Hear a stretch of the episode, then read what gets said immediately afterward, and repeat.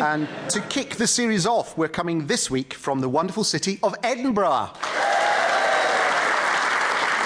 Uh, this dazzling parade of castles and shops is renowned throughout the world and has been described as horrendous. uh, though that was from a recent Tory think tank paper on cities in the north, uh, which went on to say the streets are confusing, it's always cold, and why would anyone want to live in a country whose first minister looks like Shrek?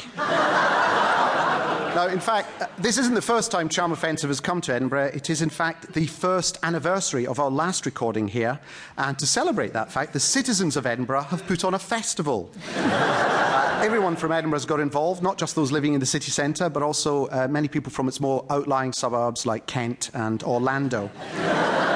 And joining us this week uh, are my special guests, Lucy Porter, Robin Ince, and Matt Kirshen. Hello. Hello.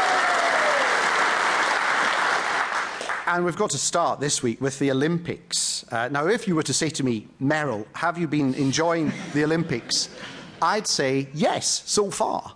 However, I am worried about the closing ceremony. The Games in Beijing will close this weekend with a tumultuous sound and light display as America begins bombing Russia. but then then at the end, there is a ceremony in which the flame passes from Beijing to London and the flag is handed over to Boris Johnson, the, the London mayor slash village idiot. But, but that's not all. There then follows a pageant of Britishness in which, and this is absolutely true, David Beckham will kick a football from off the top of a double decker bus.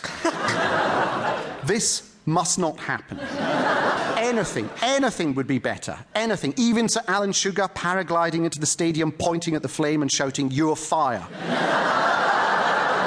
anything. We have seven days to stop this. So, panel, have you any suggestions for what could be included in next week's parade of Britishness? That's so everything about what they've already got planned is just so inherently disappointing. Mm. The sheer fact that Boris Johnson is exactly what the rest of the world thinks all people in Britain are like. Yes.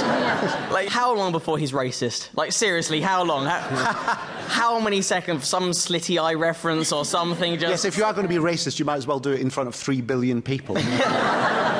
Apparently, there's going to be we're going to have some urban dancing. Urban dancing, yes. As well, which I don't. Rap, I think it's called. Or is it? I, don't know. the fact for Radio Four, we don't really know what that is, yes. but it's fine. But, the words urban should... dancing on for Radio Four listeners, that those words have been blanked out and replaced with country dancing.